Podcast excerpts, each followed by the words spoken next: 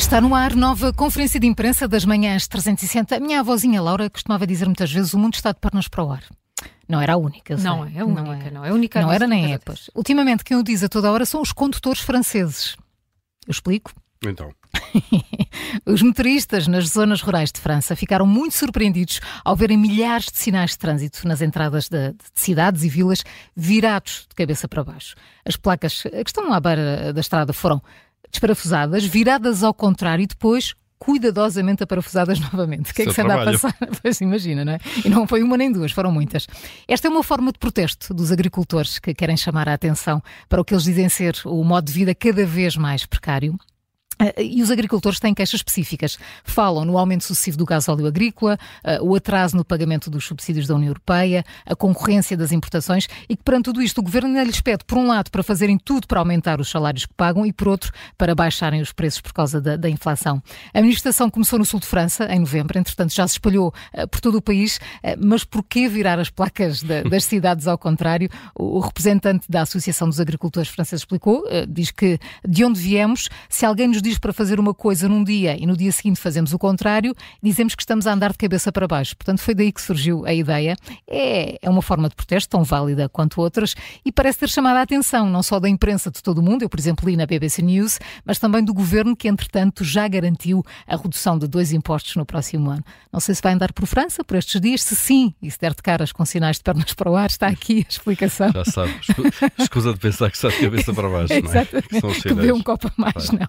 Mais mais pormenores na BBC News. Muito bem. Olhem, no público, estamos aqui 15 de dezembro, não é? Portanto, sim, estamos sim. a nove dias da noite de Natal. Da noite de Natal. E no público há aqui um texto do Edgardo Pacheco. O Edgardo Pacheco é jornalista especializado naquelas coisas, naquelas tarefas difíceis que são difíceis, mas alguém tem que as fazer. Gastronomia, é, vinhos, é azeites. É Eu não queria. Coisas, não é? Pois, é uma chatice. É, é, uma chatice. Ainda bem que não nos colocam a é fazer estas coisas. A fazer essas coisas, não é? Porque não, não, não, não se resiste a essas coisas muito tempo. Mas se ele Bom, tiver muito aflito, vá, nesta altura, com muito trabalho, nós pronto, podemos isto, claro, fazer uma Nós podemos ajudar, não é? Uh, para já, não, o Edgardo Pacheco não, não, não precisa, ele dá-nos aqui algumas dicas sobre a melhor forma de tratar bacalhau. em vésperas da noite em que o ah, bacalhau é para o estará na mesa. Exatamente, toda a gente, duas ou três coisas sobre técnicas singelas e simples para respeitarmos tão nobre peixe. Bom, e começa por uma afirmação polémica, que aliás está em título, que deixa algumas pessoas admiradas, que é o bacalhau não gosta de água a ferver. Pois, então, silêncio. É, que, é a queda do mito. Pois, é verdade, aquela é água a borbulhar. Sim. Isto eu já sabia há algum tempo. Vamos lá ver então. Cozeu o bacalhau. Vamos lá ver. Vamos lá, minhas meninas, apontem. O, o, este texto começa precisamente por aí. Cozer o bacalhau no tacho das couves e das batatas com a água a ferver é uma falta de respeito ao peixe que é um culto da nação, o bacalhau. A afirmação é temerária, sim, o Edgardo Pacheco tem noção disso. Eh, pode chocar e levar alguém a arrancar pedras da calçada, mas estamos cá para isso, para explicar e para aguentar a pancada. Bom, e então porquê é que o bacalhau não deve ser fervido?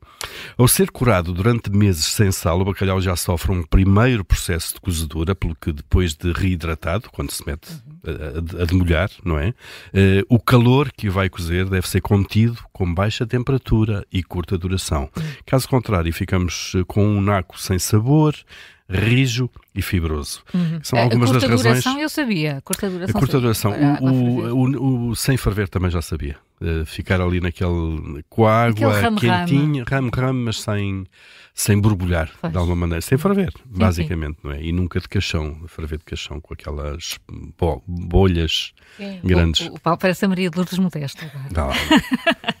Vamos lá, continua. Para uma geração, para uma geração isso foi uma referência. É um elogio? Que, é um eu elogio? sei, eu sei. Eu, não, eu falo de quem não não, não, para uma ah, geração que, que, não que conhece quem é Luz Modesto. Bom, e, e, ele diz então que se fervermos bacalhau ele fica sem sabor, rijo e fibroso, que são algumas das razões pelas quais muita gente diz que não gosta de bacalhau. Uhum. O bacalhau mete-se nos dentes e tal, pois claro. é isso mesmo. Primeiro, prim, primeira regra, bacalhau sem água a ferver, uh, água quente, uh, mas sem água a ferver. Posto isto, outra grande questão é a escolha do bacalhau em si, salgado seco ou ultracongelado e demolhado. Uh, uhum. Portanto, não vamos ser puristas aqui, ele enfim, quem sabe que da cabeça se pode há duas sentenças, algumas delas na, na, categoria de lei universal. Para muitos consumidores, um bacalhau genuíno é aquele que é demolhado em casa, não é? E não se fala mais nisso. E, portanto, o bacalhau pronto a cozinhar, isso seria o diabo à mesa. Há muita gente, muitas pessoas que pensam assim. Bom, um, aconteceu-nos, diz aqui este texto, aconteceu-nos em alguns casos que o bacalhau demolhado, ah, nada como fazer testes, não é? E fazer provas cegas. Uh, isto é o melhor, uh, fazer provas cegas para perceber qual é que nos sabe melhor, é sem preconceitos. Tarefa difícil, mas... Fazer provas cegas. Tanto bacalhau é cru. adoro cru. também, sim, adoro. Sim, adoro, adoro, adoro. adoro. Com cebola, uhum. chamada punheta de bacalhau. Sim, exatamente. É Comemos em Aveiro. Comeram é verdade, Aveiro. é muito é bom, muito é muito bom também. Mas para evitar preconceitos, melhor é provas cegas, portanto, uh, ficam os preconceitos à porta um, e, em alguns casos eh, em que isso foi feito, o bacalhau demolhado no frigorífico e com gelo uh, estava ao nível do bacalhau ultracongelado, mas noutros casos não. Porquê? Porque o tratado em casa, ora ficou com sal a mais, ora com sal a menos, ou ainda hum, porque houve distrações da vida com aromas desagradáveis pelo esquecimento clássico de mudanças de águas. Uh, fica muito tempo na mesma água. Sim. E aquilo não é agradável de facto. Já no caso do bacalhau uh, ultracongelado, não há surpresas, o ponto de sal é constante, a textura é, é constante e, muito importante, o facto de ter uma fina película de água congelada à volta, porque está congelado, obviamente, impede que as postas queimem no congelador. Portanto, cá está mais a quebra do mito, se calhar. O bacalhau ultracongelado, uh, cozido já, uh, pode ser tão bom ou melhor até do que o bacalhau comprado seco e demolhado em casa. Pelo caminho neste texto do público do Edgardo Pacheco há também uma receita de bacalhau confitado. Portanto, é ir lá e ver, basicamente. E, Sim, agora já. E boa ceia de Natal para todos com bacalhau. Uma, uma vez em que é a ceia de Natal era na minha é? casa. E com batatas e couves. Vocês estão aí.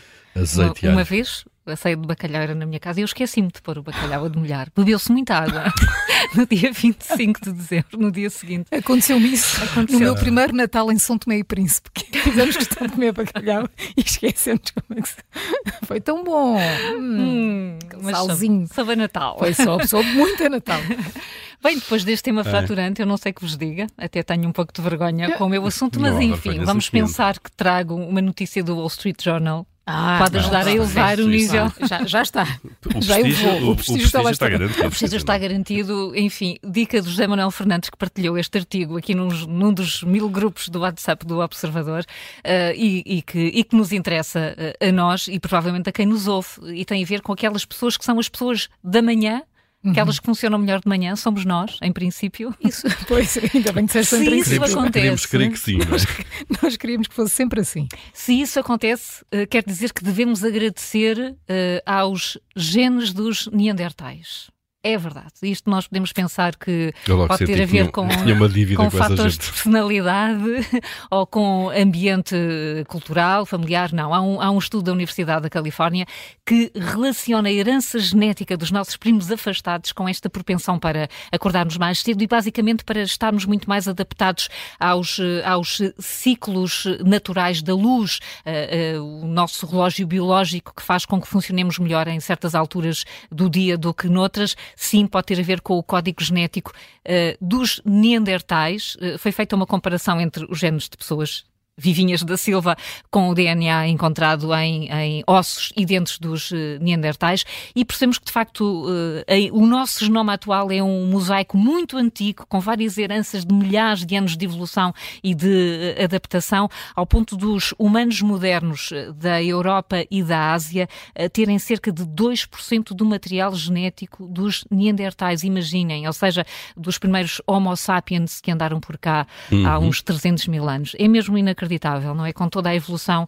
Antes do Sapiens temos... Sapiens, não é? Antes do Sapiens uhum. Sapiens. Uh, uh, este, o estudo é, é, é muito interessante, uh, mostra que, por exemplo, e foi baseado em muitos britânicos, as, as, bases de dados do, do genoma do, do, dos britânicos encontram aqui uma relação entre as pessoas que se designam como morning persons, portanto, os notívagos e as pessoas uhum. que uhum. funcionam ao contrário. Funcionam de manhã, gostam de acordar cedo. Funcionam de manhã eh, tem, eh, pode ter muito a ver, a ver com, essa, com essa característica. Há outras conclusões também interessantes sobre isto, que obviamente sugerem mais estudos. Herdamos também dos nossos primos, ou alguns de nós, eh, uma maior tolerância a níveis de oxigênio baixo em, em alta altitude, pode ter a ver também com alguns de nós que temos mais essa marca Neandertal, como também um maior risco de Covid severa, pode ter a ver com isso, ou a suscetibilidade para certas doenças. Uh, portanto, obrigada, Neandertais, uh, por algumas coisas e por outras também não. Uh, vale a pena, é muito interessante. Está no Wall, Wall Street, Street Journal. Journal.